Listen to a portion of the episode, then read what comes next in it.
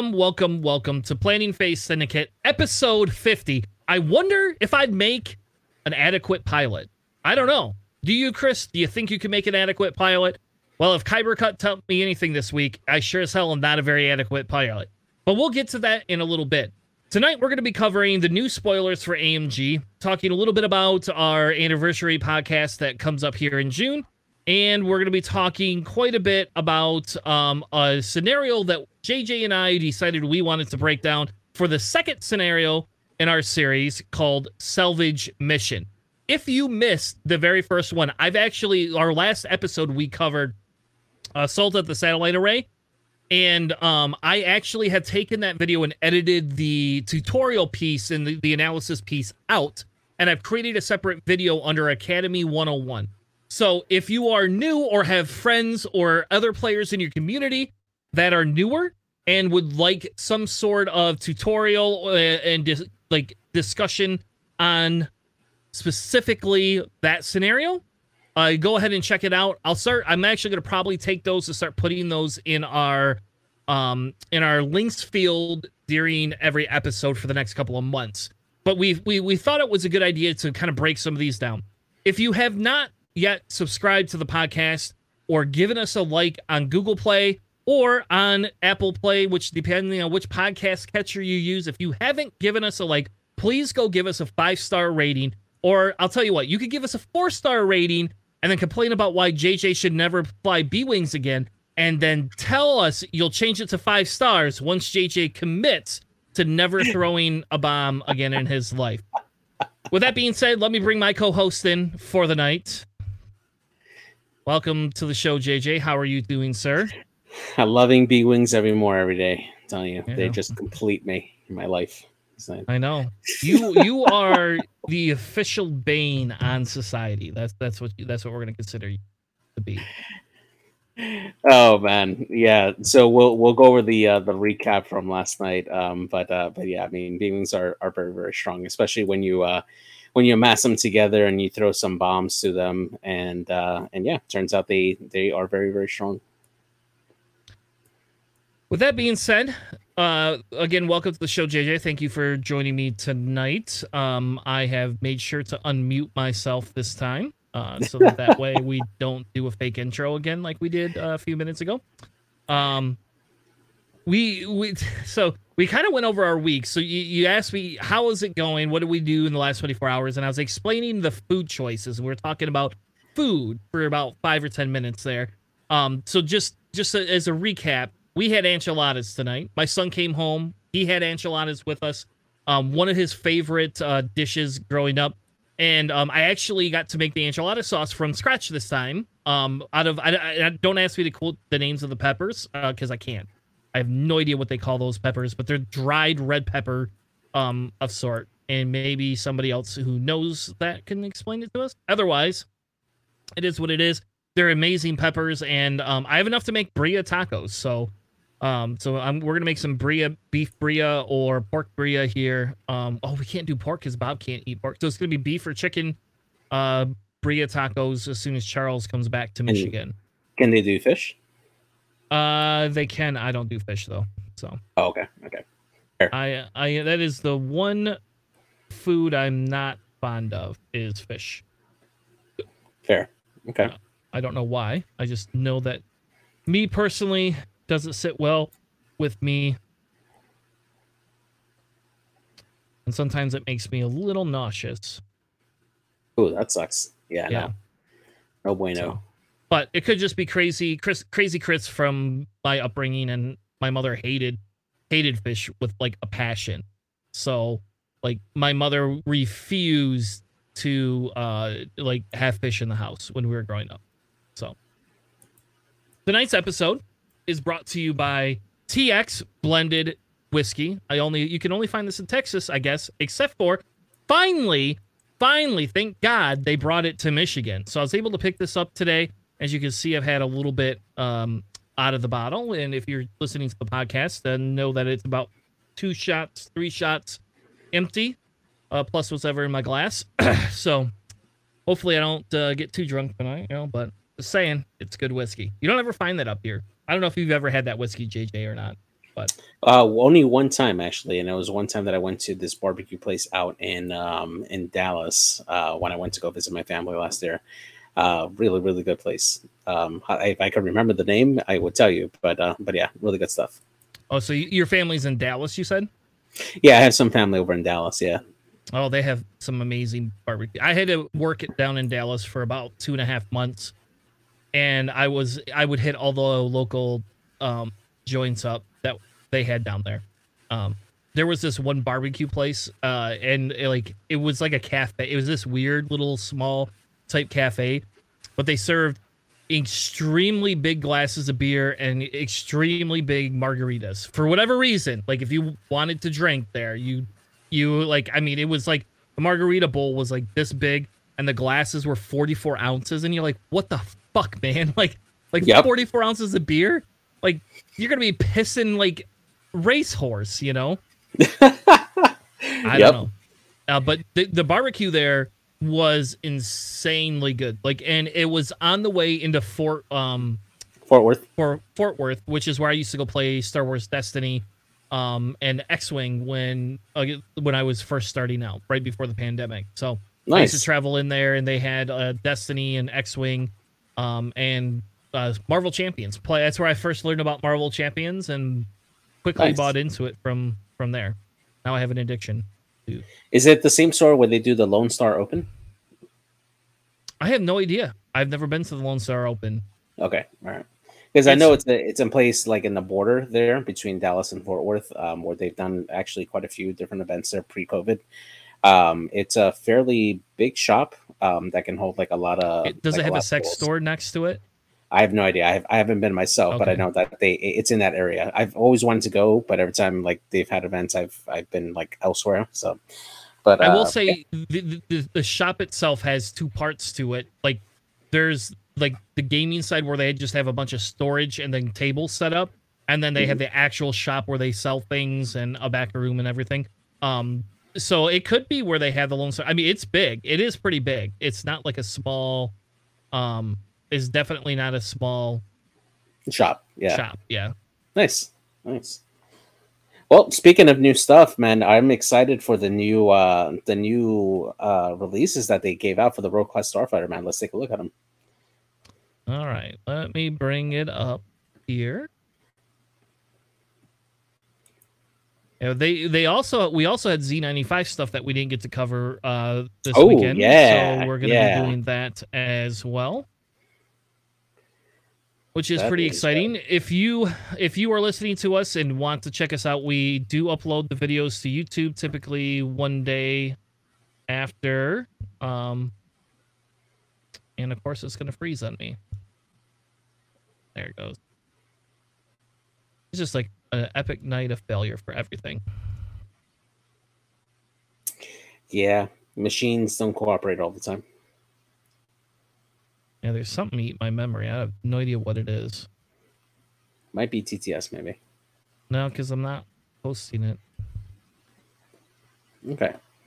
Anyway, so go ahead and you. Uh, there we go. So now we got that That's a cancel. Now let's go back. There we go. Now we got that screen. Now I just got to find my Google Doc. Oh, I pro- I got to set it up. That's why. Because I'm super smart today, JJ. and I forgot I rebooted so, my Streamlabs.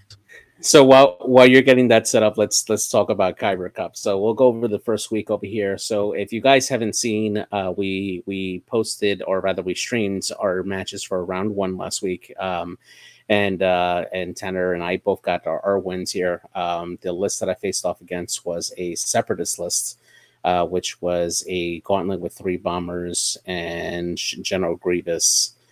Um, it was I'm sorry, Sun Fac with three bombers and um, and General Grievous. Um, it was a it was a tough match um, for um, for like on paper it looked tough because Sun Fac has the ability to do that ensnare movement and um, and come in around and really like put my B wings out of position.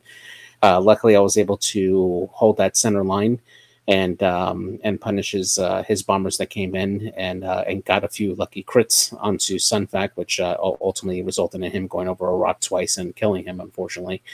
Um, but we got the win there. Uh, Chris also did really, really well week one. Um, I forget what was the list that you were flying against week one. I played against a seven ship rebel list. Oh yeah, yeah, that's right. It was A wings and um, uh, Ezra and the Z and a couple of Z's. Yeah, I remember that. That's right.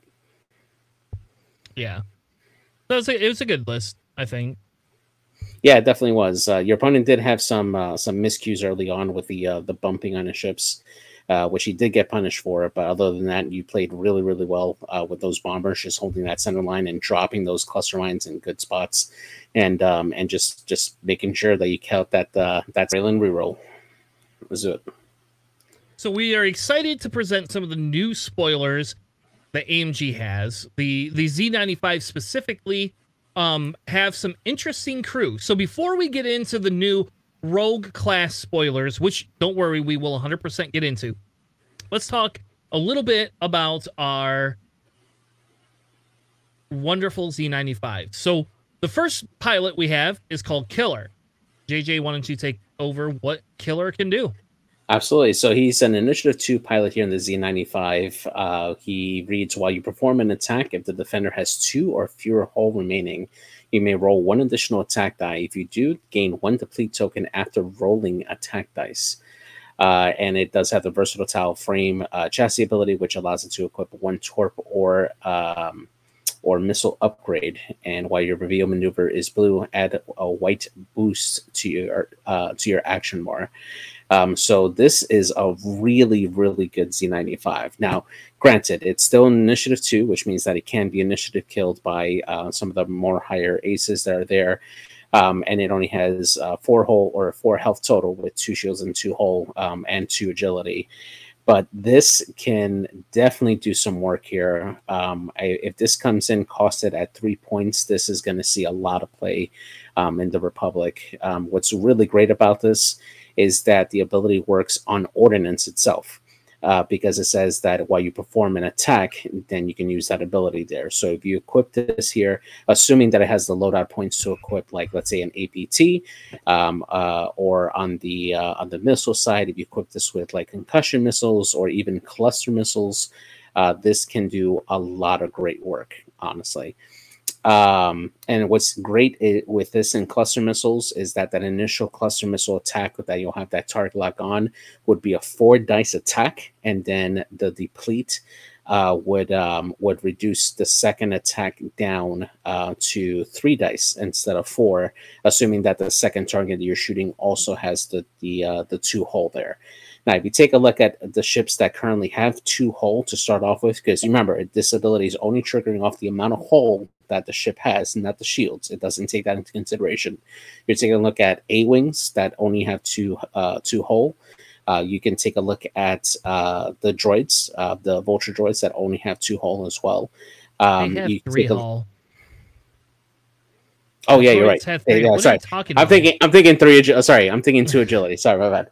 Uh, you could take a look at uh, at the TIE Phantoms that only have two hull uh, and three shields. Uh, those are um, definitely uh, something to consider when you're trying to take out those particular ships, and even uh, any like future ships that may come out that have uh, like a lower amount of hull and a greater amount of shields. This would be a really really good thing to have. Um, or even if you have a wounded enemy that has down uh, that's down to like the last two hull, that this is a really good uh, ship to finish off those particular uh, like chassis. So yeah, really good. Yeah. Well, and I think I think here I think the difference here is is it's a it, especially if it comes in at three points, it's a bait material, right? It's like, do you want to go kill killer? It, that's dumb. I think that's a, a rap song from the '90s too. But um, do you want to go kill the killer? Right? Because it, at some point, it's if you leave it on the board long enough, it will do damage.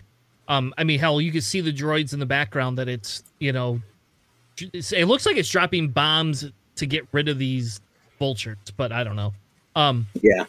Anyway, but the, the, the big thing with this one here is the fact that it does not proc except for natively against certain types of ships. Other than that, it does not proc that early, and it's it's kind of forcing you to get rid of it. it also, you have to take a deplete. So I actually like that because then it forces you to do a blue maneuver your next turn, and it kind of says, "Hey, do you want you want this extra dice? Take a deplete." Um, and then it stops it if for whatever reason you wanted a double attack. But I will tell you, this thing is going to be very predatory when you start pairing it with a LAAT. I yeah. Mean, uh, uh, what's the LAAT that takes away the tokens? Um, is it? It's not Hawk. It's um. Um, I don't know. It's the one nobody plays. Yeah, yeah. I, I think that that LAAT will definitely be a really good piece to, to go here. The other thing I would run this with is Y wings. Uh, y wings with concussion bombs. Um, you get that concussion bomb off on a three uh, three hull ship. All of a sudden, they're taking one damage to the hull and um, and a deplete token, or sorry, a strain token if they decide not to flip that card, and that's that's going to be a prime target right there for killer. Yeah, so I like it. I think it's a pretty decent ship. Um, it says right in the caption, it's a dependable a dependable closer. So, oh yeah. All right. The next one we have is Drift, and he is CT 1020. I don't know what that means. Maybe you do, but I do not. Um, Drift is while a friendly ship at range 0 to 1 performs an attack, if you have exactly one non lock red token or exactly one orange token, that ship may re-roll an attack die. On its face, I don't like it. But depending on what they do with loadout points and what you could take, this can come into into play a little bit more. It can also come into play. Um, I don't know. I'm trying to think of uh, if because yeah, because if you could take Chopper, right? Chopper gets the stress. You're going to be choppering a couple of times. You're going to be jamming. Um, yes, Chopper is great on Ahsoka, but at the same time, you if you could take an astromech and it allows you to take Chopper, then you know like you're gonna have a couple of churns at least at minimum you have stress right um yeah so i don't know what else it would cause you to do stress i cannot imagine using that ship to barrel roll just to allow that so, re-roll you know so assuming that this has a talent slot number one and it has the loadout points i think what would be a really good staple onto the ship is debris gambit because it adds a red evade uh, uh, a red evade action to the chassis, so you can have the ship go in in a pretty good spot where it could support its other ships at zero to one. Um, take a red evade, and now it has a non-red, uh, sorry, non-lock red token on the chassis. With that token, and now it's providing the rerolls for itself and all the other friendlies around it. Um, so depending on what what they add onto the ship for loadout, this could be a really really solid chassis to um, to carry that particular upgrade. And you just make sure you got to uh, keep your um, actually it's a May ability, right? Oh no, the action is treated as wet instead. So yeah, as long as you're not flying near any obstacles, um, you can trigger that red evade and um, and and have those rerolls. Really good. Yep. So we'll see. Um, I, I again, I, this is going to be a three point ship. I don't know. I don't really care. It's a zero to one range. I, I, I don't. Tight. Yeah, I, I, I see this as a like a one off type, you know, thing. Like if you're going to take one, but again, why would I take that over Killer? Right? You know, I'm probably going to take Killer over that one every day of the week. But. Would you would you run those two together to give Killer a double uh, mod on a cluster missile shot? If one of them is um if they have missiles, A, and B, yeah. if if if one of them is two points, sure. yeah, right. No, I would not put six points into these things unless they have insane loadout points, man. Because I can run a V wing for three points, and yeah, I, I that I will tell you, Killer for three points is probably worth the value. I I, I could see Killer being three points and taking Killer over a V wing, but not both of them. I, I I could take Wolf. I could take Click. Both of them give me Im- immense value. Or Contrail at two. you know, come on. All right, next one is Stub. JJ.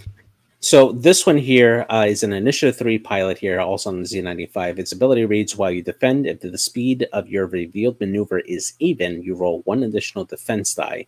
While you perform a primary attack, if the speed of your maneuver is odd, roll one additional attack die. um, this actually seems like a fun pilot. If I were to um, to put up like a candidate for the next uh, two point cost pilot for the for the Republic, this would be the ship I put on there because it doesn't need any loadouts whatsoever. It doesn't need any loadout points. It's an initiative three pilot and it can work on its own without being too overpowered because you're either going to go in offensively or defensively, depending what you're putting on your dial for this particular ship. Um, I think this is a, a really solid chip if it's um, if it's two points. It's kind of a gamble if it's a three pointer, um, uh, particularly because its ability to increase uh, your your attack dice is only on the primary shot, which means that you would be getting uh, three dice at range um, or um, uh, four dice at range one uh, with this ability if you if you get that off. Um, but that that's about it. It doesn't feel like it'll be something that um, that you would choose at three points over, let's say, Barris in the Delta yeah. Seven. Yeah, yeah. Barris is a one off. I actually do kind of like this ship though. Um, again, you know, loadout points will be in favor of it, but I I do genuinely think this is a good ship at three points though, and I only say that because you your uh, the ability will only proc well the ability will proc every turn. It's just you're gonna have to play how you want it. And so the difference is though is it becomes a deterrent. So i i actually prefer the defensive one being able to roll three green dice every turn um a lot more than i cared about the rolling the extra attack dice. And i say that because that can be my ship that goes in and does my objectives right? Um, and can you imagine if they make this with no loadout points and and two a two point ship? I would take this over Contrail. Actually, I would actually take this ship over Contrail, or maybe in addition to Contrail. Nah, I think for some lists I would take this over Contrail because I can proc its ability to have three green dice, which I guess Contrail gets the three green dice and has a better dial. So I just talked myself out of um, taking this over Contrail.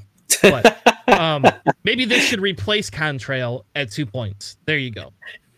Yeah. Um, in the and the what's nice about the dial for the Z95 is that it does have a three blue straight, so you can do a three blue and then get a white boost um, from that chassis. Um, so that's that's a nice little thing, and you're getting that extra defense die since you're um, you're doing a three. Um, so it's something to to consider. But again, I, I think I would be more comfortable flying this at a two uh, with no loadout points and and be happy with that. At, at three, I, am going to be consider other chassis, um, barring of course a, a points change that shakes everything up. But still, a really solid chassis. I think a really solid uh, pilot for the chassis. Yeah, and I didn't even think about it because yeah, because if you make this a two. Oh, you know what? The versatile frame still works. It all it does is tell you it adds the torpedoes and missile slots. It doesn't care. Ugh, you know, these things are going to be so yeah. undercosted when they come out. God damn it. We're going to see these everywhere. now, uh, assume, um, they're coming in a two pack, right? Would you yes. consider, so far with what we've seen with the pilots, would you consider buying two packs of the twos or just be happy with just the one? Just the one. Yeah, same here. I, I, honestly, just the one. I, am yeah. I do like the pilots, and I do like that it gives me another ship in Republic. And don't get me wrong, I own five V Wing, so it's not incomprehensible for me to own four Z95s. But I'm more reserved unless they make a bunch of these two point ships. I'm going to be extremely reserved in wanting to buy a bunch of these. You know, um, I think I think the one pack does how about this? I know for a fact that because we know the release date for these, I already have one of each of the packs ordered. And the and and with with the caveat that they're going to order extra of the rogue class for me because I may be buying two more packs of that. We'll see. Yeah, exactly. Um all right. The next ship Separatist baby. I got me I got me a pilot to match my to match my um my Grievous here. I'm super excited. Cad Bane officially back, officially in um Separatist. So excited by this. I don't like the the plane design um at all. but um, on this card, I just I don't like the way the sun hits, but I love Cad Bane, and I they love- gave him. I I. I I just to interrupt you. So I love the subtitle for him. Needs, Yeah, needs no, no introduction. introduction. Yep, it's fucking Cad Bane, baby. It's it's we're here, we're here, we're back. We get where where'd you get that hat? Oh, I don't know. Do you really want to have that conversation? I picked it up somewhere. Don't worry about it. Um, I, and Cad Bane was actually one of my favorite characters in the Clone Wars, and my son, my son disagrees with me. He he did he did not he does not agree with me. He likes Cad Bane that much. I do though. So, um, I like Cad Bane. I think uh, uh, his his ability is different. I'm not excited about his ability, especially in our new 2.5 meta, um, as much as I was about the Scum version. But he says essentially during the engagement phase, another friendly ship at range zero to one is destroyed. You may spend one energy to perform an action even while stressed. So uh, you you added friendly to that, but it's actually just another ship, so it doesn't have to Oh. be friendly. Yeah, that's really good. Okay, I thought it. You all right? Anyway, we're gonna ignore That that, piece that that, makes it said. much more powerful, honestly, because that means that if he kills somebody, um, he's gonna he's gonna get that that um, that free action, and if he's not stressed, you can link it um, into into one of the other things. So, like, let's say you only took a focus on your turn or a target lock, you kill somebody, which is going to be really good with Delta Right, uh, Delta Rights with the bullseye ability. Uh, you kill them, you now take an evade and then do a barrel roll to get out of somebody's arc or a focus boost to get out of somebody's arc. And good luck trying to catch Cad Bane after that. So, Now, I have a question for you, and this kind of gets into a little bit of list building a- a- aspect here. So, I believe Cad Bane cannot come in under five points. No, I think we, we without a doubt. talked about him being four to five uh, in the scum. I think in both chassis, I think he has to be a solid five. Um, and I would argue that because if you look at Grievous, his ability is a little bit better than Grievous's um, in the aspect of he can joust you, um, whereas Grievous doesn't like to joust you. Mhm. I the and and uh, would you okay? uh, So if he's five points list building wise, would you put him and Grievous together? That's ten points. Oh yeah, and and then either take um two drones and two bombers, or five drones or something like that, just to kind of Five pair drones. them with. Yep. yeah, take five, drones. Or actually, I might be comfortable with uh, with a mixed bag as well, um, because you can do uh, two drones and a few of the um, few of The the, bombers. bombardment drones as well, Yep. uh, like you have with your list. I would be comfortable with that. With Cad Bane, I, I'm actually comfortable with him being up to six if he has the appropriate loadout points to go with it. Because remember, he's going to absolutely have the Xanadu Blood title, which is going to give him a crew and a bomb slot. And if he has, I, I, and I'm putting this mildly, 16 points, which is equivalent to like Braylen and the B Wing, um, he's going to have a lot of options to add on for crew. Um, I would, it would be even better if he had more, like 20, um, because you get add on like Dooku plus something else. Um, and he's going to be like ridiculous. He's going to be great. Yeah, I I don't see it coming in at six. I'll be honest, and not him. I I, I don't see this as a six point. I see this as a five point chassis ship. That that I I, I just do. Yeah. In in our twenty point overlord meta that we live in, I, I do not see him coming in at six points. I, I For initiative again, four. Yeah. Yeah, for initiative four, A and B, because Sunfac is an initiative six, and he is six points, right? Yes. Okay. I think he's six points. I'm not 100% sure, but I think he is. I'll take a look.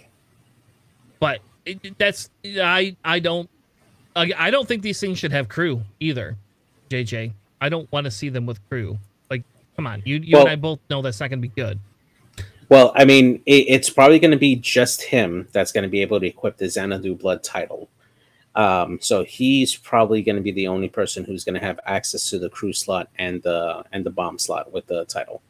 I mean, okay, think about it this way: you give him 20 or more points, put him at ice or put him at six points.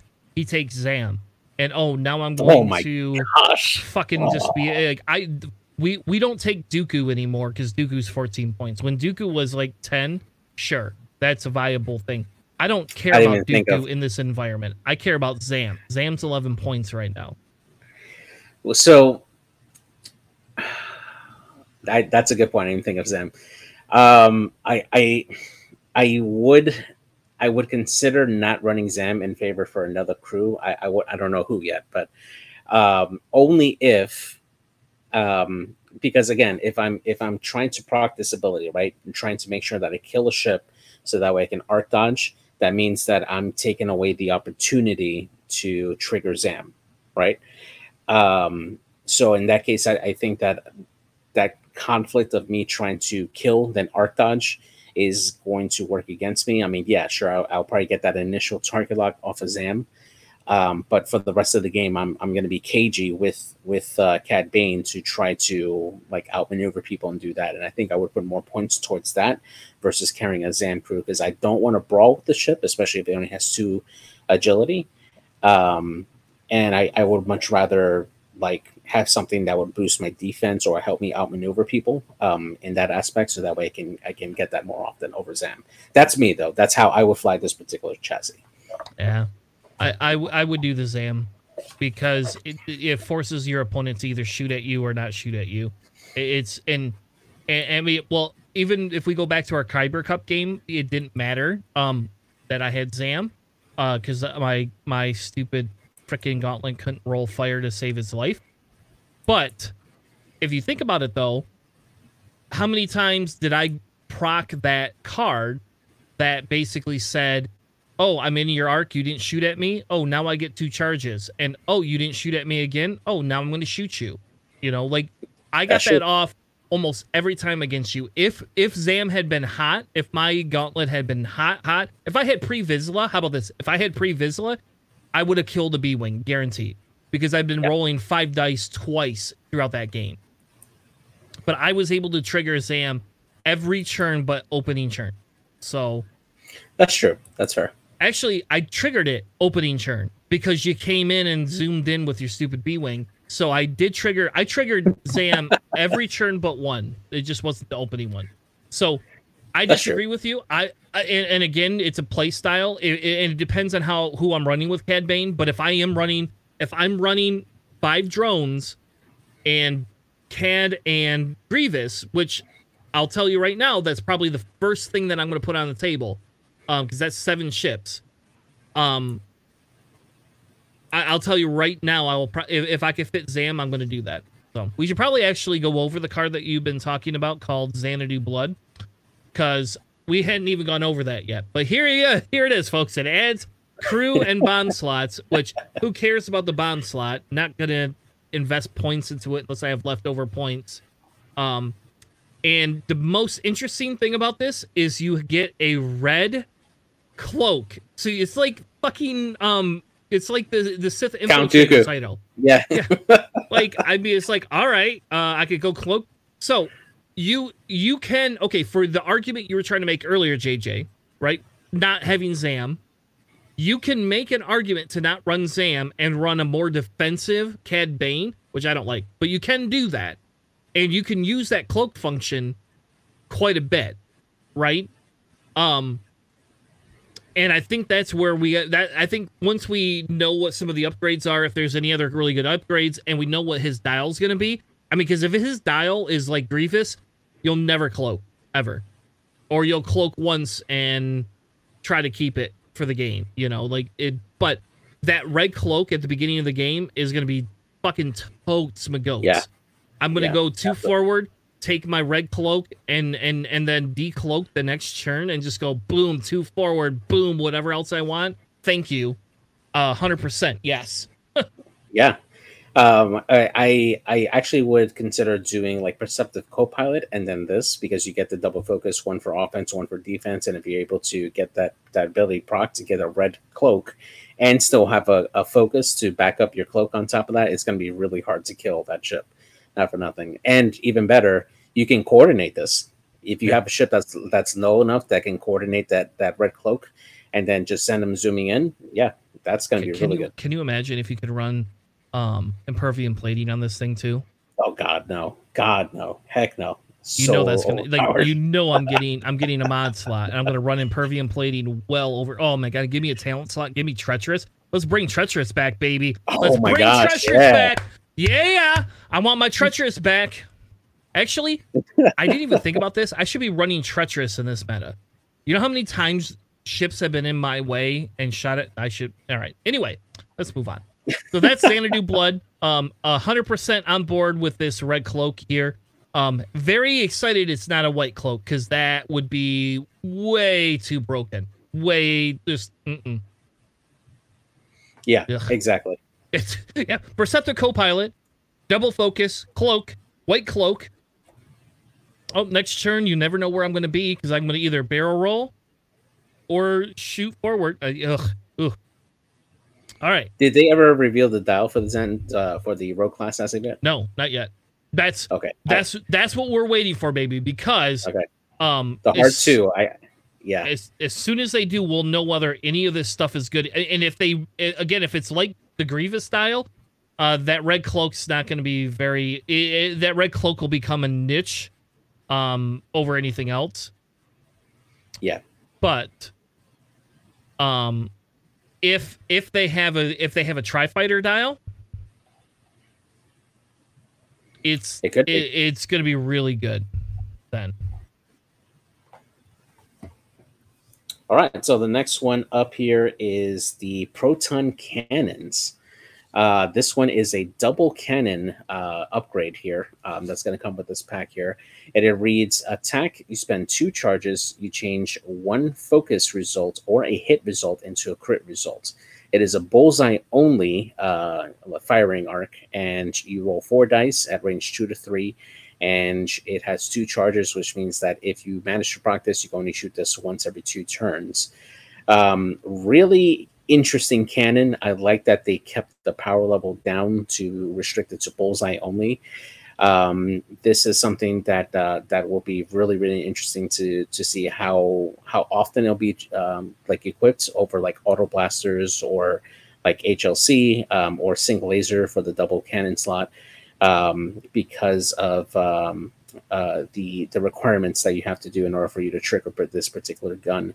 Now we did have a, a spoiler with the last updates. They had posted this cost of this cannon um, when when they were when they released those points. They had this as a three point um, upgrade. We don't know if it'll still remain the same. Um, because they did, uh, AMG did say that they would uh, do a rebalance of points um, right before this is released. So if um, it, it may end up becoming a little more expensive, I would see this easily being a four point upgrade as well. Um, but um, but yeah, I think this is a really solid upgrade. Uh, so you know what? It's gonna have a double cannon slot now, right? They just revealed it with this card.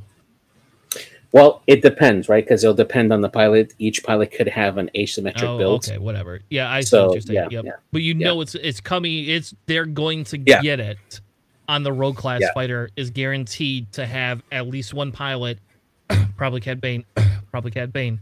Um, and Now, would you consider running this on on Cad Bane uh, versus like um, a torpedo slot? Let's say. oh yeah, hundred percent. Yes, Okay. Yeah. Yes. A- any day. Bullseye with Dead to rights. Yeah, Uh, bullseye with Dead to rights on this. yeah, for three Oh, points. Yeah. you, you you sold me, man. Like I don't. yeah, sync laser cannon is seven effing points. If this comes in at three, and I get you only get it every other turn, um, which in this meta is probably good, right? Because you can't like de-engage really your your fighter and, and deal with it. Um, so I, Yeah. I I don't know. I think four points is a better point cost for it, but I would pay four points. How about this? I will pay four points and put this on Cad Bane with dead to rights, hundred percent. Um, yeah. I don't know about the other pilots, but I will do it for this for that this one. Absolutely. All right. Next card. We now have some official official bodyguards for Grievous. Um, Yeah. e- essentially, they are not Cad Bane's bodyguards, even though they somehow are in the Cad Bane ship. Um, but um, and, and this begs the question: if you read the back of the box and like, or what they say on the AMG site, they talk about Magna Guards, right? So now my question is: Am I getting Magna Guards and IGs, or am I getting the IGs are going to be the Magna Guards? They don't say Magna Guard on them. My theory is we're getting Magna Guards as well, which is even more fucking exciting than you can imagine. Well, yeah, they could be like the generic ones, and then these are just the named Magna Guard pilots for it, because the IG 100 series um, in Star Wars are the, de- the designations uh, given to the Magna Guards for their model um, that were made. Um, so we can have both, right? We can have the named Magna Guard uh, pilots, like this one here, the IG 101, and then just a generic Magna Guard pilot for the the Rogue class that has this. Um, so really good. Uh, really interesting uh, space there for that. So um, for this particular ship here, we have an Initiative 4 uh, pilot here um, for the Separatists. Uh, the ability reads at the start of the system phase, you may repair one face up damage card, and it comes with network calculations, uh, which allows it to uh, spend a friendly's calculate token at range 0 to 1 to change your result to a uh, evade or hit result there, uh, which is really interesting because with this, this allows the ship to uh, equip independent calculates calculations if it has a, um, a mod slot. Um, and also, it lets it be able to be coordinated um, by the 32C Hyena bomber uh, with its ability. Um, so that's that's really interesting. Which is overcost, by the way. Yeah, it is. But if they ever reduce the uh, the cost of it, it'll be really good. Yeah, give me give me that as a three point ship, and I'll take that over. I'll take that any day of the week, and I'll stop taking independent calculates. Um, so I think this is really good. This is two more health than a bomber, so this is gonna have to come in at four points. Um, I'm guessing it'll be a little bit more maneuverable. Uh, so I like that. I now am in question of whether we can equip the IG um 2000 uh upgrade card. That would be amazing. No, Give me double That would- calculates. Give me, give me shared shared ships. Ugh, yummy yum. All right, IG one hundred two is a dueling droid. When you defend, if the attacker's initiative is equal to or greater than yours, you may change one blank result to an eyeball. Um, so I'm gonna say uh, the last one I like a little bit better. Um, being able to take care of that face up damage card, A, and B, I like that one a lot better because of the pure fact that um, it's not an action, right? Uh, and this one is not an action either, but this one's gonna proc a lot less um, in this meta at least. So, um, I guess it, flying against your B wings, this is this this would work. you know, this would 100% proc. Um, and I will tell you how many times did my green dice roll blanks? Um, Yeah. quite a bit.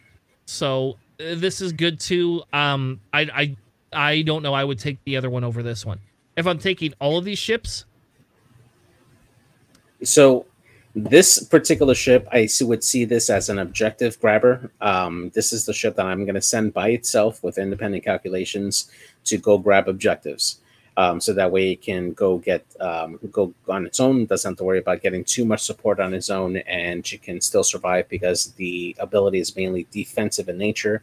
So you're not really going in for attacking because you want to try to keep your your tokens um, for for offense and just go and just grab objectives and make it hard for your opponent to go uh, invest time uh, to go track down this droid here. The points is going to be a little difficult. I could easily see this being like a four point ship, which I, at that point for Separatists, I don't know if I would have messed that much in this chassis for this particular pilot. Um, but if it's a three, sure.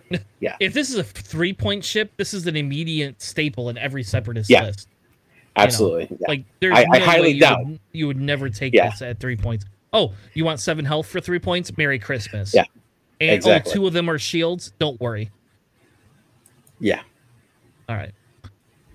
Okay, the next one is the IG 111. Yes.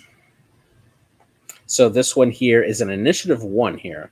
Uh, this one reads after you perform an attack that missed, you may choose one enemy ship in your bullseye and gain one deplete token. If you do, that ship suffers one uh, one hit damage to it.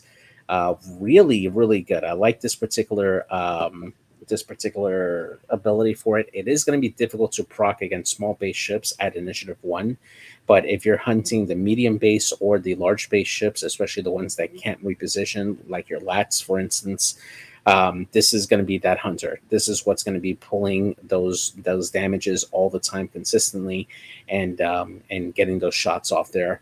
Um, if this comes equipped with any type of um, like ordnance, like cluster missiles, um, and you roll bad your first time, if you have munitions fail safe, just cancel all your your results. Um, the ship is going to take a damage anyway, and just spend your charge on the next shot on somebody else, and boom, there you go, and you get to park it twice at that point. Yep, yep. I, I, yep. I agree with you 100 percent on this. I, I, I, I. My theory is is these will not have missile slots, but maybe they will give this specific one a missile slot. That would be yeah. interesting. That would actually yeah. be very interesting. Um, yeah, I don't know. I like this one uh, second best. The first one, the IG uh, 01 or whatever, 101, 101 yeah. that was my favorite. Um, I do like this one, and I will tell you, even at an I1, um, I don't think I think you're right. I don't think this will proc that often, but I will say um, at an I1, being able to take this and um, have a ship that can coordinate, you know, at a later initiative could be beneficial and and and so I wouldn't rule out Separatist is not known for coordinating. Honestly, we're not that good at it. Um, but I can throw attack officer on a gauntlet. I could throw attack officer on a on Maul ship, and if Cad Bane gets a, a slot, he could take attack officer too. So three points. okay, Cad Bane can coordinate oh now too. There you go coordinating after he kills a ship to mm. have him have the other ship barrel. Yep. Uh, like, oh my gosh, that's nuts. Yep. That's nuts. I and so because coordinate is range too, so it's not like they have to even fly together. You know, they can yeah. fly a little bit farther apart. And and this this is where the argument has to come in, right? So if I'm taking if if one or two of these come in at three points, do you re- you replace your bombers with these and take two of these and two droids? And now I've got four ships that can network calculate. I don't take independence at all, and um, I don't know. I I I think it's really good. Personally, yeah, I, I believe so. Yeah, you're definitely getting a lot more uh, excuse me, you're getting a lot more value out of these uh, because they have so much more health than the standard hyena um, and um, and vulture droids that you're just getting just so much more value for that same price. That being said, in terms of power level, um, just on the base stats alone, uh, obviously we don't know what the loadout is going to be. Do you think that this chassis, um, utility wise, is more powerful than a Trifighter or a Hyena with their current loadouts? Um, uh, if if they come in with more loadout points than a hyena, they're worth four points. I would say. Um, okay. And I think these hands down are better than a tri fighter because the tri fighters aren't high initiative um, ships that can reposition, do all these crazy things. And that's my problem with tri fighters is they're four to five points, and they pop they're they have the same hull as a, as as a two point drone, right? or a three point hyena bomber has two more hull than them. Yes, they're more maneuverable. Yes, they have linked actions, but again, I'm uh, try again. I could take Jedi. Jedi are gonna outmaneuver them. Bye bye tri fighters. Uh, uh, B wings. Boom. They're gonna out not outmaneuver them, but they're gonna outclass them in health, and then they're gonna kill them with their double attacks. Um, X wings. Oh, X wings can now have seven to eight health, no questions asked, all the time. Uh, you're not gonna kill one with a tri fighter, and you're not gonna outmaneuver an X wing. An X wing's just gonna pop you. So, um, I feel these are ranked better. I hope tri fighters come down to three points. I'm sad because I actually sold off a couple tri fighters because I was pissed um, at the points value because well, I own five of them. In fairness, so I don't probably don't need five. I I ran five for a while in 2.0. I'll be honest, but uh, with 2.5 tri fighters would be better if they were cheaper. Um, yeah, absolutely. give me a three point tri fighters. I will run them. Four four and five points. It's just it's too much of an investment to be honest with you. Um, I don't know. I feel it's too much of an investment. Absolutely. Anyway, with that being said, I think what we're going to do is we're going to move into our Academy 101 segment.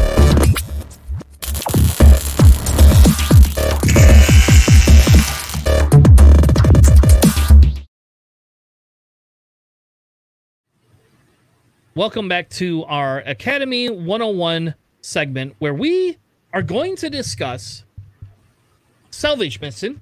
Myth- Mythin? I don't know how to talk tonight, I guess. Mythin? We're going to talk about the Mytharu. Mytharau, however you say that. Um, Mythosaur. it's definitely not a mythosaur. Uh, Thrawn was not a mythosaur. Thank you. Um, tonight, what we're going to do is we're going to cover salvage mission. And what we're going to do is we're going to look to talk about win conditions for the scenario. We're going to talk about what type of lists that we feel work best for this scenario. We're going to be talking about when do we got to pivot from these win conditions. And we're also going to be talking about an example of opening and engagement tactics that we feel is good. Tonight's mission, tonight's mission is going to be the salvage mission. Yeah, salvage mission. Yeah, let's do it. All right. Do you know what I think? I think we should do before, before we bring up TTS, which I already did. Why don't we bring up the Google Chrome? If we can do that. If the Mhm. computer doesn't want to be a pooper again. And we're going to bring up salvage mission, the actual scenario. And we're going to talk through it. And yes, I skipped chance engagement uh, 100% on purpose. All right, so salvage mission essentially talks about how you get five supply crates and you're going to have five objectives. Every objective gets its own little supply crate. You're going to come um, and try to take that supply crate from the objective point, hold that supply crate, and score one victory point every turn that you get to hold that supply crate. Now, the caveat here, right, is the pure fact that when you take your supply crate, you can no longer do advanced maneuvers at all. And there's only one ship, I think, in the game that can jettison that supply crate. So everybody else is stuck with it until it gets taken off the board, as the, as in the ship was destroyed, or if somebody else rolls a crit that hits you, you then have to drop your crate somewhere on the board. When you drop your crate, it's going to be within range one, specifically of uh, wherever you are, and your opponent gets to place it. So when JJ's B Wings decide to throw stupid proton bombs, and the proton bombs hit you, which they almost always do, that crit makes you drop that crate. And then JJ goes, I'm going to put it behind you so you can't pick it up next turn. Genius maneuver, my friend. Genius maneuver.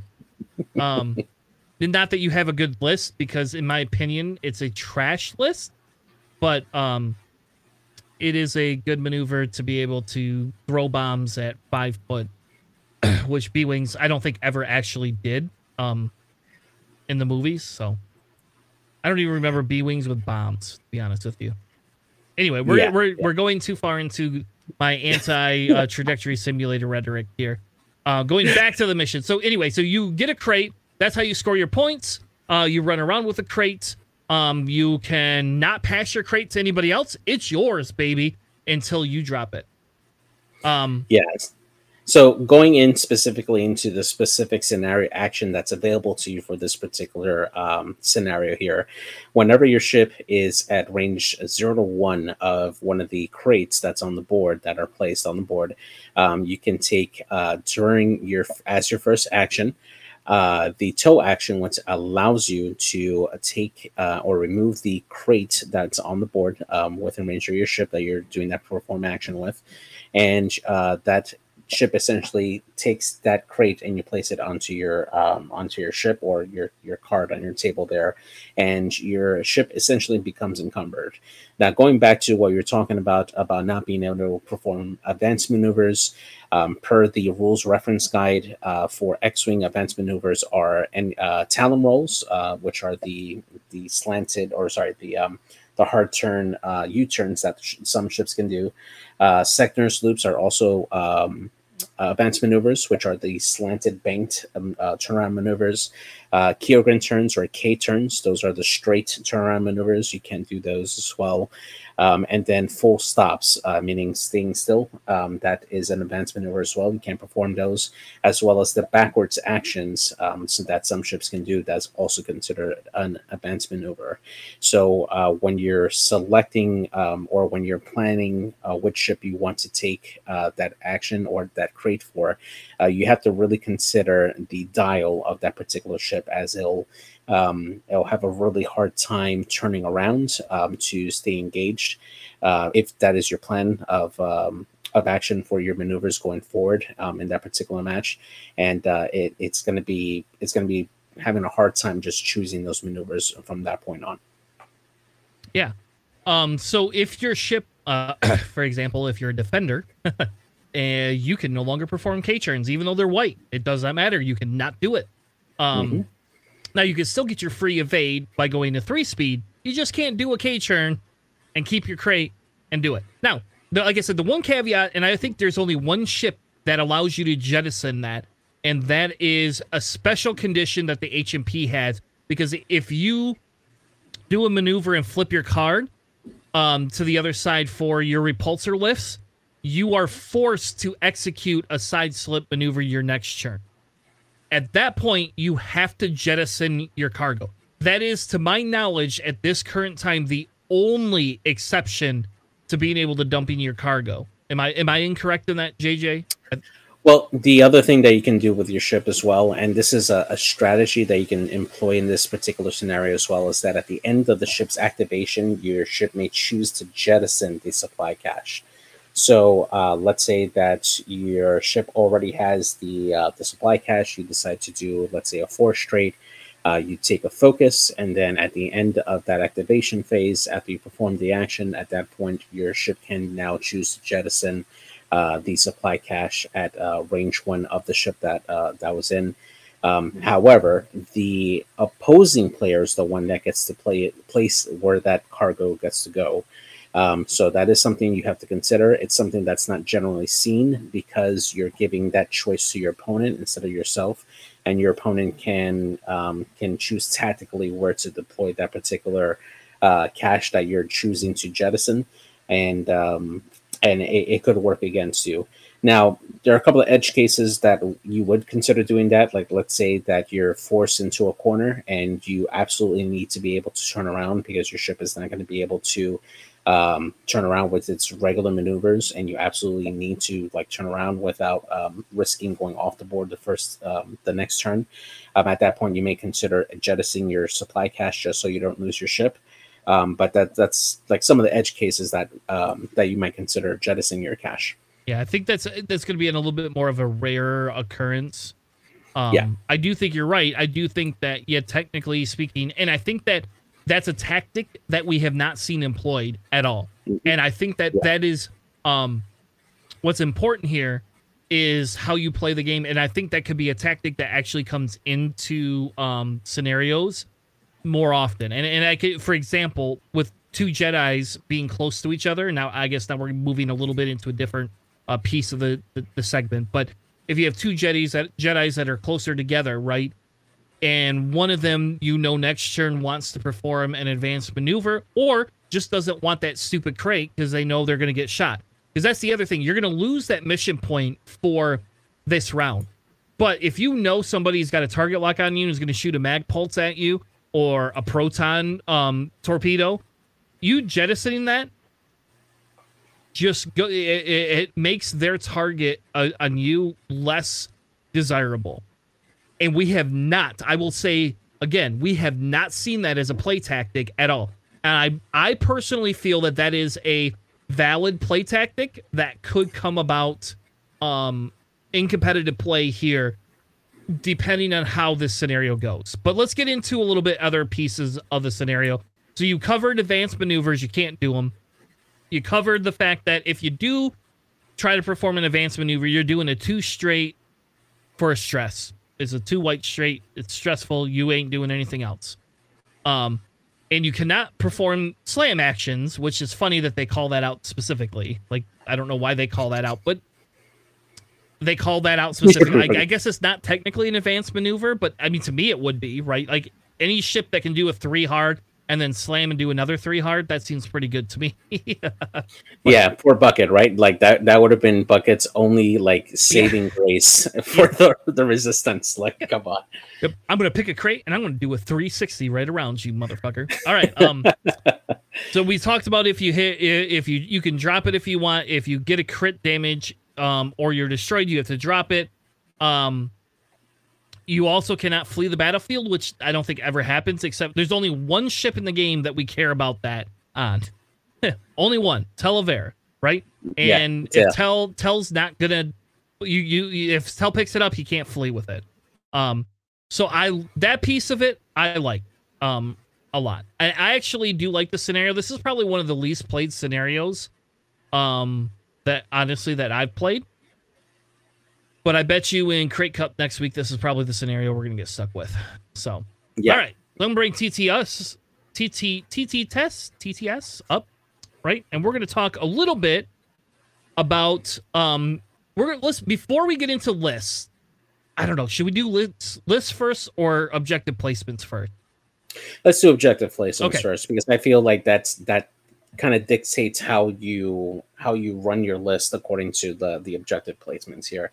Now, um, in this particular scenario, I kind of did a, a, little bit of a hybrid setup here. Um, this is a, a, possible setup that could happen in a real life game, um, but I, I kind of did it hybrid in a way that one side has the objectives placed closer together, as close as possible, uh, towards the bottom of the screen.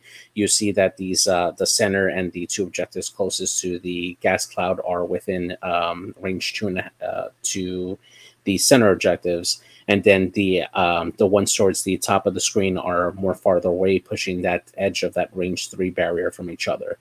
Now, um, when you're when you're setting up your objectives here, obviously having access to them uh, with your ships that can carry them, um, you you definitely want to try to keep those objectives closer to you, especially if you're placing it on a ship that you don't really care if it uh, if it can execute advanced maneuvers or not. Um, that's the ones that you typically want to have that in front of you because you're going to concentrate on um, having that ship engaged if you want to, um, or just have it dance in the back and make the enemy come chase you if you're um, if you're wanting it to just be a carrier for that crate and not really engage. Um, if you're trying to lure enemies to come collect those crates in the center and create a kill box for anybody that might come and challenge it, uh, keeping those crates together and closing off the avenues uh, for that ship to get away is a really good tactic. Um, for instance, the um, uh, the one towards the edge of the map. Uh, if they're trying to go in there, they have to contend uh, with uh, trying to f- either go through the center if they're coming from the outside and possibly getting shot uh, from the ships that are coming up the middle, uh, or they have to come in from the middle and then work their way out to the outside. which is pretty open space for the other opponent to come in and punish that ship that just grabbed that objective over there. Um, and that's where objective, uh, sorry, that's where um, obstacle placement is key as well. This is where if you're wanting to um, to deny your opponent um, a, a, clear lane to go get that objective, placing rocks in their path um, to make it difficult for them to pick up those objectives is really key. Um, but at the same time, making sure that you leave yourself an opportunity to grab that crate and have some type of cover to prevent your ship from, or at least giving an advantage defensively to your ship um, once it picks up that crate, uh, if it ends up getting shot at from the enemy, uh, having that objective as a buffer there uh, really helps out your ship defensively there. Yep. So with this specific style of object, uh, object, object, object placement, we're going to talk about objectives first. If you are first player, obviously placing your your piece as close to your edge of the board is is the most viable because that's where you're going to place either your fastest ship, right, to take it, or your two point ship. Uh, so if you're Republic, it's just the freaking Contrail. and Contrail is going to carry that stupid crate all the time because who's going to go after a two point ship? Um, but I will tell you, I will uh, foreshadowing. If you are playing against somebody with a Contrail and they do that, that's a ship you really want to actually take out. You want to get it to drop that stupid crate because it's a two point ship that's going to carry a crate for three, four, five churns, and that thing was not going to die as easy as you think it is. Um, yeah. Um. So, but we'll get to uh, the the list piece here in a minute. Uh, uh, I just want to make a point. If you're first player, you being able to put yours on your side is extremely effective. I would say when you're playing against somebody else, and and again, this depending on what type of list they have is where you place your second. Their the objective you have to place on their side. If like JJ says, you have a, a list where you want to create a kill box, you put it closer to the center, and I would put it in this center right here, which is in the middle of the board, right? That's where mm-hmm. I would put their second objective, which you don't see happen very often um, when we watch these stream games. But that's where I would be putting that second objective because what it does is then they have one here, and they have one here, and then one here. They're not going to place a lot of ships along this side of the board, and the ones that they do is going to be ships that they're going to come down to try to kill you with. That, that's it. So you know which ones are going to be picking up objectives. So when you place your ships to begin with, you can now focus on coming in, into here to try to murder them. Now, if they have a very fast list, right? Um, where we're talking like, stupid Jedi, uh, for example, and not B wings because B wings are not fast. In fairness to um, the one disadvantage that B wings have, which is their only disadvantage they have, um, a Jedi you would want to place your your opponent's second objective as close to the center as possible. Um, I would actually argue that I would not place it right here, and I would place it closer to this edge because it forces them to come to the side of that side of the board. Um, and and I would even go cl- closer to that edge because what it does is then it's going to force them to come up here, take it, and then either cut back this way to run away from you.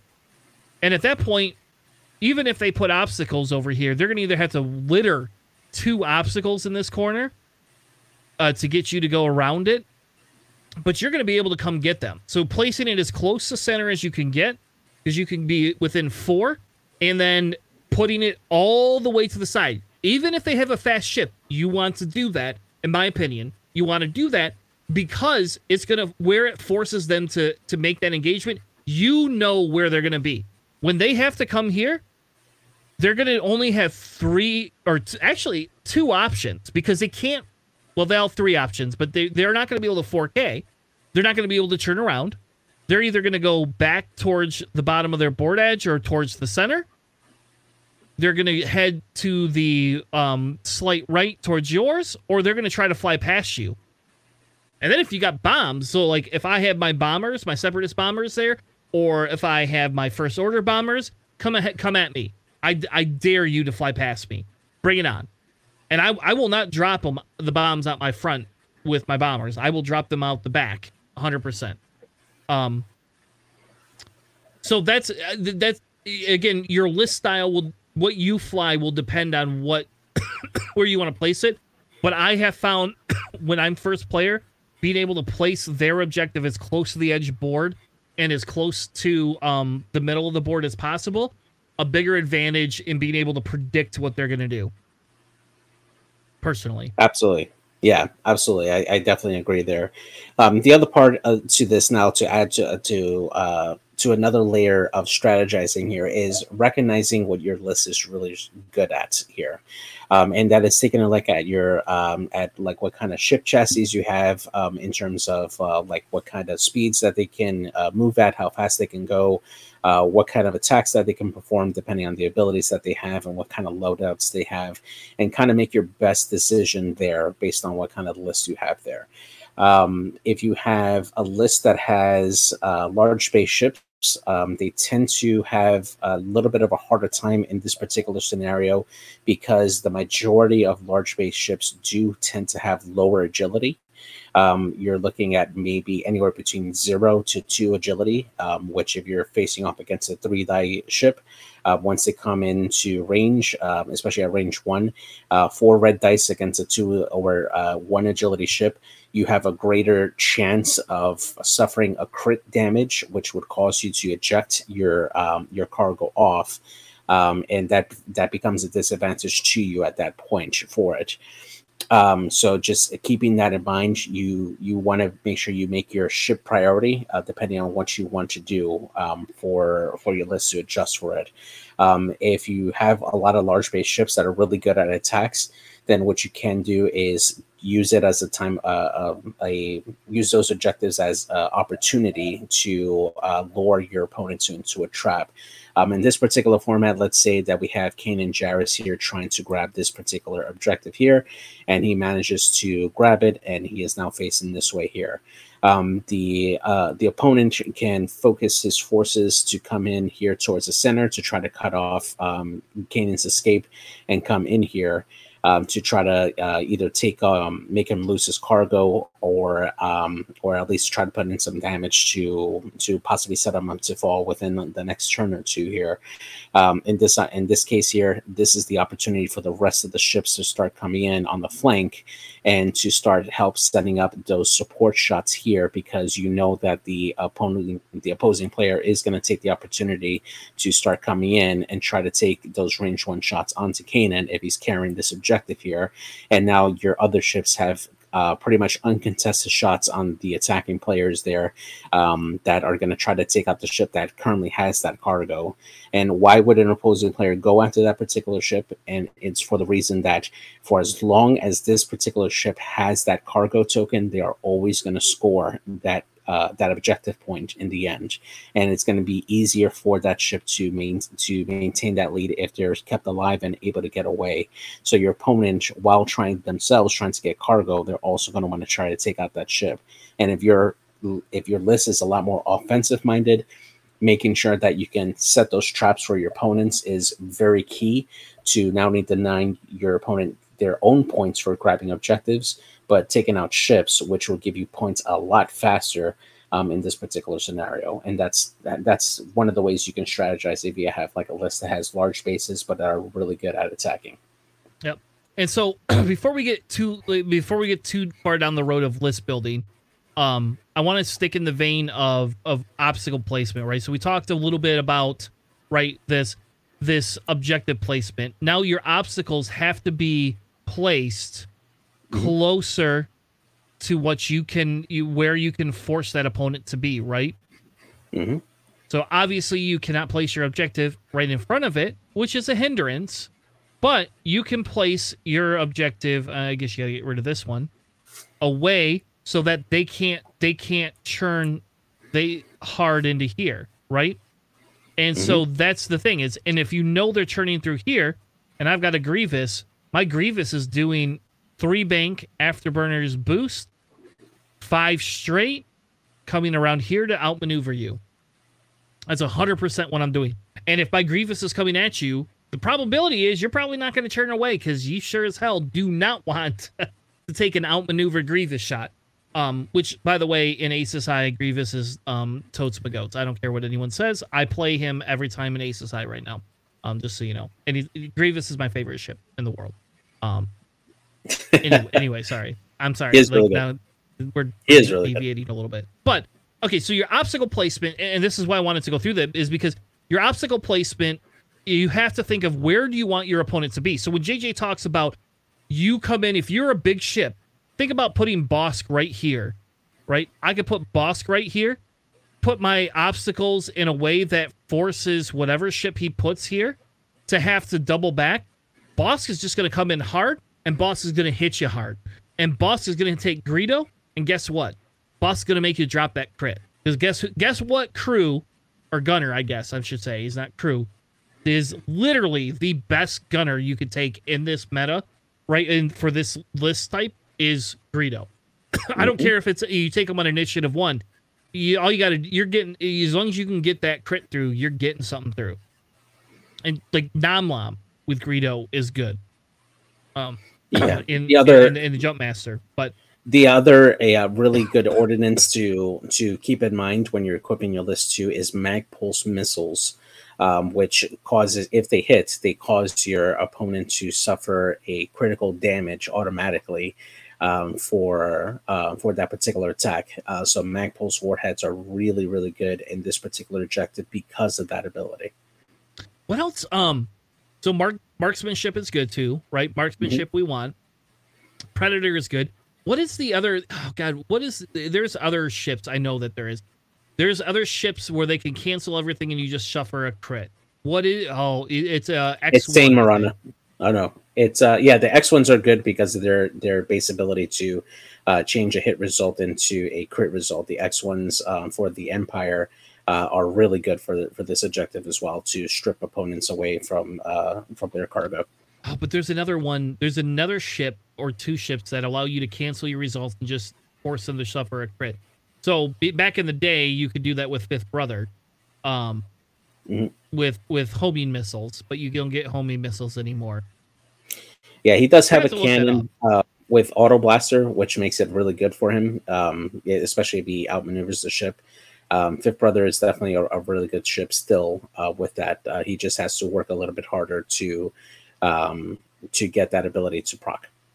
Yeah, I don't like that. Just give me my homing missiles back. Anyway, um, but anyway, we go. We talk about objective pla or uh, obstacle placement. When you when you're talking about all the other ones for the center one, you don't necessarily always want to place this obstacle right here, unless you're on this right side of the board. If you're on the right side of the board, you do want it here because you're going to fly in, eh, especially if this is Danae or Rick. It's Rick. Rick's going to fly in a five straight take this objective, and then Rick's gonna fly away. And for that first churn, if anybody comes to contest him, he gets that extra die being right there. So even if they're range one or range two of you, you're getting that extra die. So for that center objective, if you have a high maneuverable ship, you want a you want to place something to prevent your opponent from coming straight into your area and hope you get that ob- center objective first. Um, other than that, objective of placement is more just as a deterrent uh, to create lanes and paths. And I think it kind of depends. Again, if you're going to cluster everything in the middle, you want rocks and obstacles on the outside with one lane in and one lane out. That's how you want to you want to create lanes around that objective point. So you would you could take this here, you know, and you could place it right there. Create a lane. You could move this piece here over. Okay, I can't move any of them because they're all locked. But you could place them and try to create so that if your opponent wants to come get this objective, they're going to come through that center and they're going to go through one lane and only have one or two exit lanes. And then that way you can put your bigger ships on each side of the board to say, nah, nah, nah, I'm going to come try to kill you first. Yeah, so Um, something similar to this is what you're thinking of, right? Yep, except for yeah, when yeah, there you go, something like that. Yeah, something similar to it where it forces them to do it, and then putting that. Then that's when you would move this objective here on the left, and you would move that a little bit closer, right? Not too close, but close enough. There you go. Because one ship can only have one crate. That's the one thing we forgot to mention. You cannot pick up multiple crates. You can only own one of them, um, which seems weird, right? Because I, I think it should scale based on uh, the size of the ship, but that's just my Yeah. opinion. Um, that's subjective bullshit right now. Um, I would yeah, like that actually as an option. Yeah, absolutely. Yeah, I, I, and I think once we get through this and we get our points update, um, and we get through that, I think we're going to look at creating scenarios, and it'll be something that we um run. And I don't know if anybody's done this yet or not, but like, like I think it would be fun to create user scenarios that can be ran on the stream, um, with similar to this, but a little bit different, right? You know, and and, and we can start playing around with different options. Um, but Yeah. that anyway, that's a future. We're, we're I'm again, I'm I'm tangenting a little bit farther out of the realm. So we've talked about obstacle placement. We've talked about strategies and theories um, for opening engagement, where you want to put your objectives. Now let's talk lists. Let's talk lists because I think your archetype is going to really depend here. So last week, it was last week, right? Yeah, last last episode we talked about um the specific archetype of having a what do we call it? Um, we call it like a middle initiative. I can't remember what we called it. I should have listened to the episode before we. Did it, it, it was like a mixed archetype that was kind of a mixed bag um list that is one bigger heavy hitting ship, couple of maneuverable ships, some expendable ships, and like some sort of a support ship. We said that was for that scenario at Solar the Satellite was the best, like the best one. And I will say when I played JJ in Kyber Cup, JJ's list fits that middle piece a little bit. um, with the way he has a coordinator with AP5.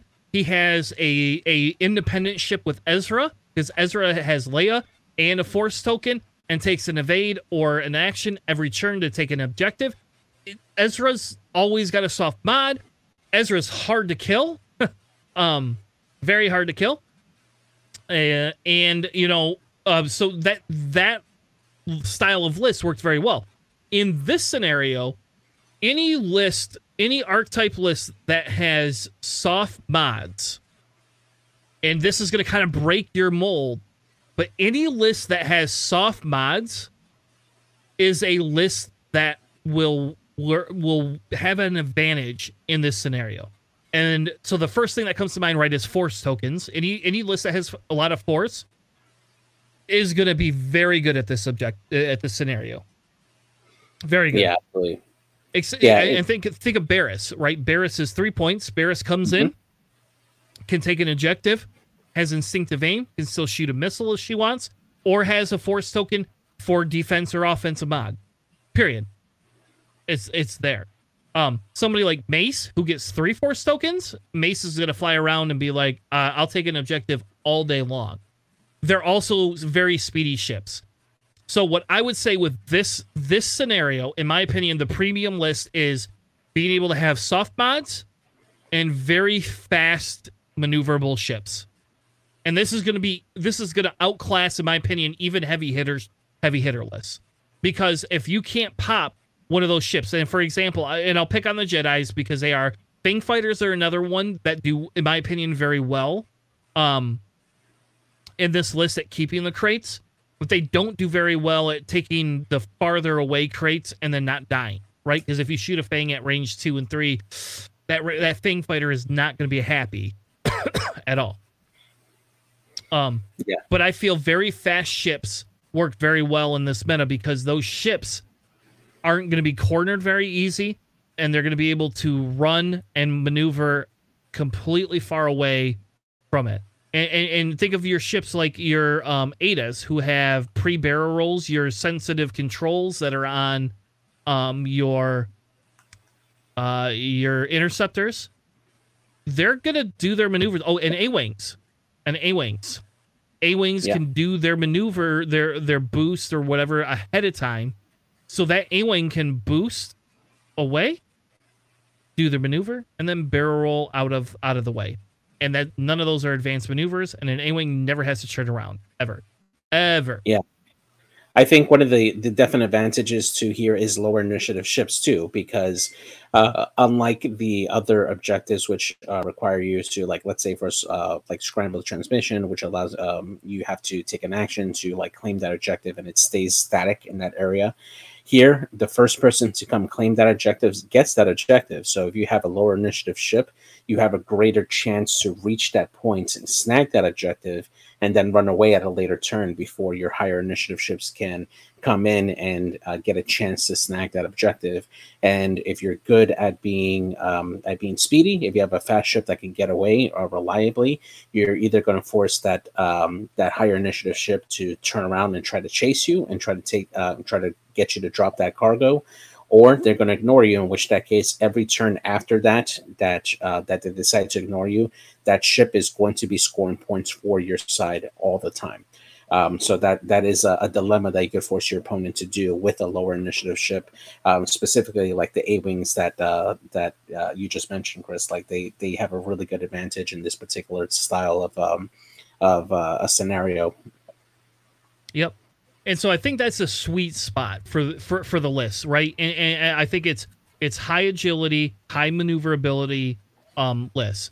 And I will say, yes, I agree with you. Having that lower initiative is a huge advantage. Um, so if you, and again, so Contrail does not fit that bill, right? And we talked about Contrail a little bit earlier, mm-hmm. but Contrail does very well at this objective here on the bottom left, right corner or left why did I say bottom left right? That's silly. the bottom left corner here for the red player in this left side of corner because Contrail, you, we know nobody's going to come get it. Contrail can take that and then run away, and Contrail can um, do his shenanigans. Contrail never ever has to take a um, target lock if it doesn't want to. He never has to be offensive. So anything that supports defensive ships that are low agility or high agility and low initiative is very good. And, and again, those A wings are super insanely good at, at this because that A wing, even if you have an I three and they have an I three, that A wing being able to do that boost ahead of time is just so imperative. Um, to that. So that's where I feel I feel that's the best list archetype that we have here that work. Um, whereas, like I said last last time when we talked about assault in the satellite ray, where you have to be around the satellites, those high uh, maneuverability and high agility but low health ships um, don't do very well because you're you know where they have to be if they want to score those objective points. You you know that.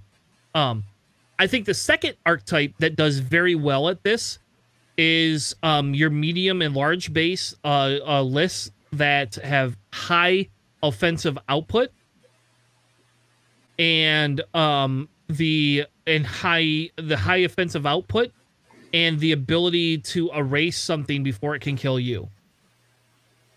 Right? So something yeah. even well, even like a wedge. Wedge is still a two agility. Wedge is very good at this because Wedge has a, a, a opportunity to erase you or have one of his friends erase you before you can shoot at him to get rid of that crate. Um, yeah, especially ships that can carry torpedoes. Um, the the very good torpedoes like proton torpedoes or advanced proton torpedoes, which um, allow you to modify when it results into a crit. Um, getting shot by uh, one of those ordnance early on um, can put you in trouble uh, because of that uh, that that potential to drop the crate from the the crit results um, going through. Um, those ships have a greater onus in trying to hunt down the cargo carriers uh, with those ordnance and denying you points rather than them going to grab the objectives themselves.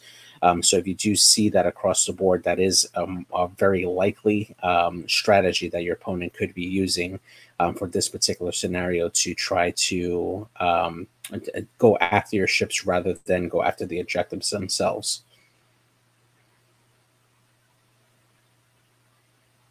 Yeah, and and I agree with you, and I think that's that's kind of that key. Um, the other the other really good uh, uh archetype list that I, that I want to talk about real quick here, um, before we wrap up, is anything that has a higher ship count to it, right? So even if they're low, if they're maneuverable or decently maneuverable, and you have the ability to have a higher ship count, and I'm not going to say run eight drones because that's that's they're not very maneuverable and they pop right seven away. A wings though, yeah. but seven A wings, uh, yes, actually, seven A wings do very well in this type of scenario. Anything that can maneuver fast, um, and has the ability to, you know, um, be able to take that, that that lot that that action, and and if you die, the next one can just come behind it, pick it up you know so being able to have multiple ships that are around you to kind of pick up the the pace as needed that's that's the huge benefit. Obviously soft mods are the second and the highest is you know the the the the, the high maneuverability list but i do think a semi swarmish uh, style list works very well in this scenario. And i will say this is one of the scenarios i won when we when i we played at adepticon um, when I ran my seven ship Republic list, which only had one Jedi, by the way. Um, nice. So I was I was not like um, the horrible person that ran trajectory B wings mm-hmm. or five four four Jedi's and Hawk or whatever. You know, like I was at least only one Jedi, and that's just because she's undercosted. You know. So uh, one of the strategies that that uh, work really well with the the like the the multi like the large ship count list as well is blocking um, because um, I, in this particular scenario, it is a lot easier to pull up blocks because you you can see where your opponent is going to, especially if they're going to focus on objectives. Um, getting a block onto your enemy prevents them from taking the tow action uh, because when a ship becomes blocked, they're only able to perform the red focus, assuming that they're not stressed. Um, so setting that up um, to, especially if you see your opponent doing like a beeline straight for like this objective over here, you know, um, if you know that he's right over here um, and your ship is over here, making sure that you're you're about this area here um, or around this area here to prevent like a getaway and making sure that your opponent bumps um, is really, really big because you prevent them from grabbing that objective. And on top of that, um, they're going to get a range zero shot, which is unmodded, and that's that's pretty uh, that's pretty good for you to survive and give another one of your ships hopefully the opportunity to get that objective uh, out before they can do anything about it. So. Yeah, no, but I agree. Um, so we talked a little bit about um, we talked a little bit about opening engagements. Really, we talked about the best ship list. We kind of talked about the scenario overall. I think the one thing that that we could still kind of talk a little bit about is um, when you pivot your wing condition. Um, and I think really the big thing here is you pivot your wing condition if you're not able to pick up the crates, right? And I think the idea has to be is in this scenario you are heavily rewarded for taking a crate and getting away and running and not engaging very sadly enough.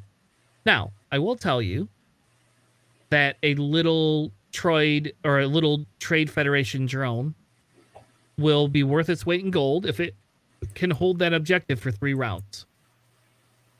Because if you have to kill it i've scored three points and you scored two points and I've I'm he- uh, heavier in the weight. Oh, and I let you kill a stupid two point drone, whereas I'm going to come in with my Bo Katan or my Grievous and murder something else of yours.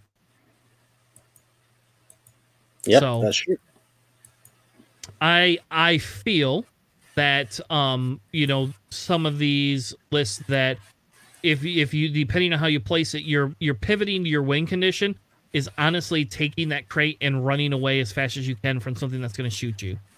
Because once you have that crate, you can run and take your evades and take your focuses all day long. You just can't do a turnaround maneuver.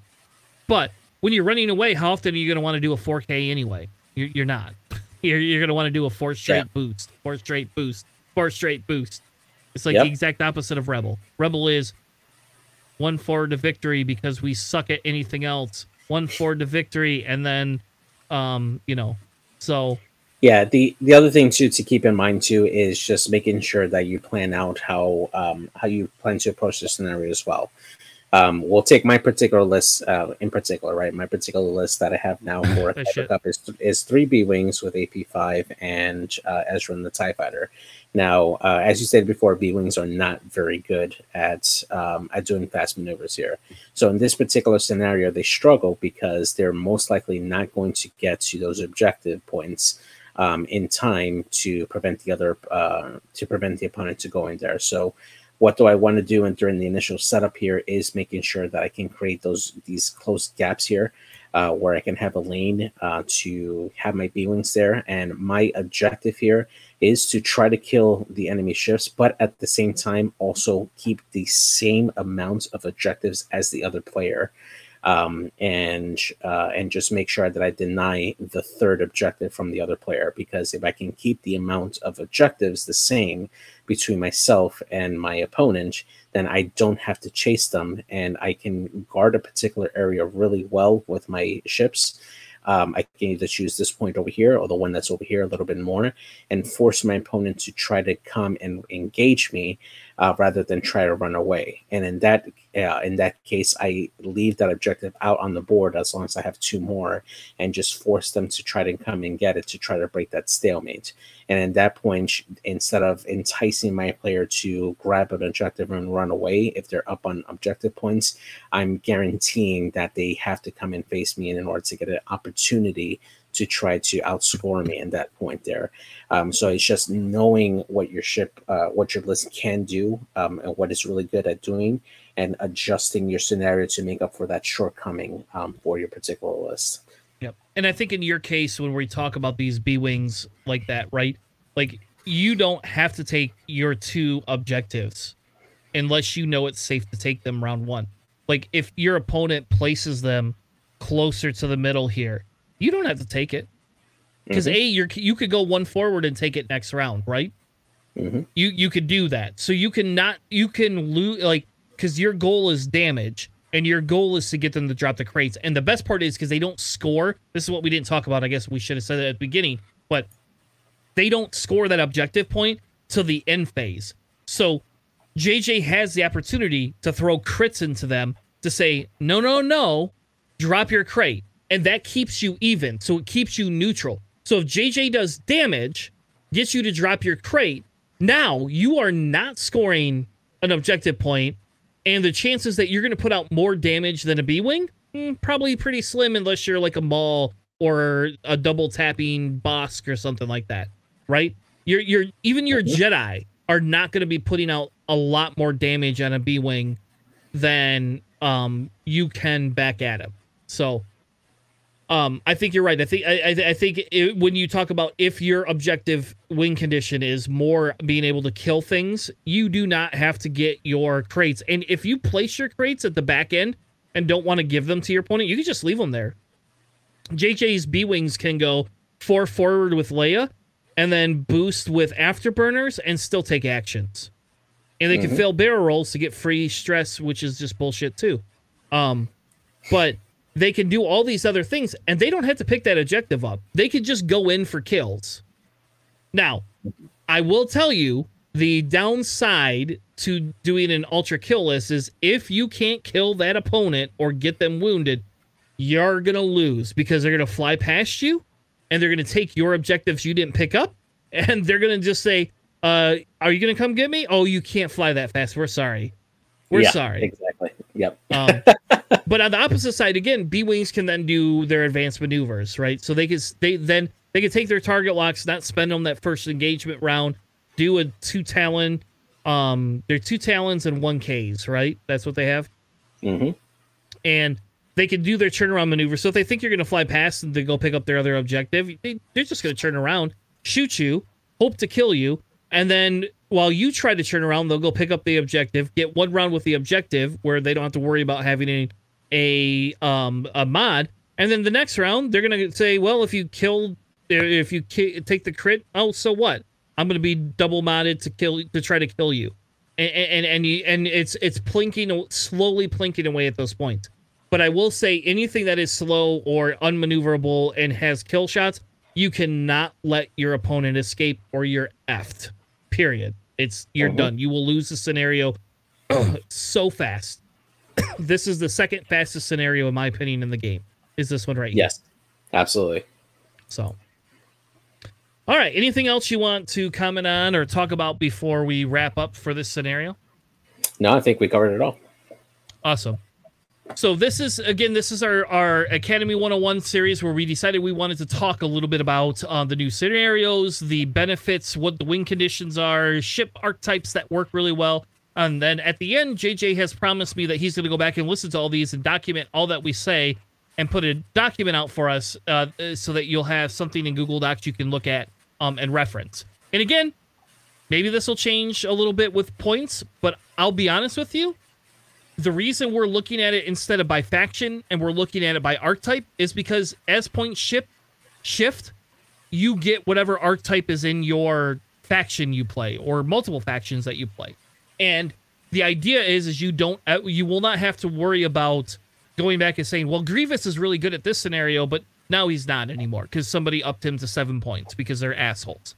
Um and oh, somebody lowered B wings down to 3 points because we just need to see way too many of those things. And next thing you know, Torkil Mux will be two points, and and we'll see him everywhere, and it's it'll feel really bad. Um. Anyway, with that being said, quick shout out for Kyber Cup tomorrow, Thursday. If you are watching this on Thursday, we do have a Kyber Cup at 3:45 in the afternoon. Um, that I will be streaming. Uh, for a guy that's in our local group that I wanted to stream his game because I really like him and I really think he's a good player and I like to see him play on stream. And um, other than that, we will be back uh, Sunday night, 9 p.m. Eastern. And we'll be covering probably no more new spoilers. So we will be focusing on the next scenario, which I believe is Scramble the Transmissions. Yes. Yep, that's right.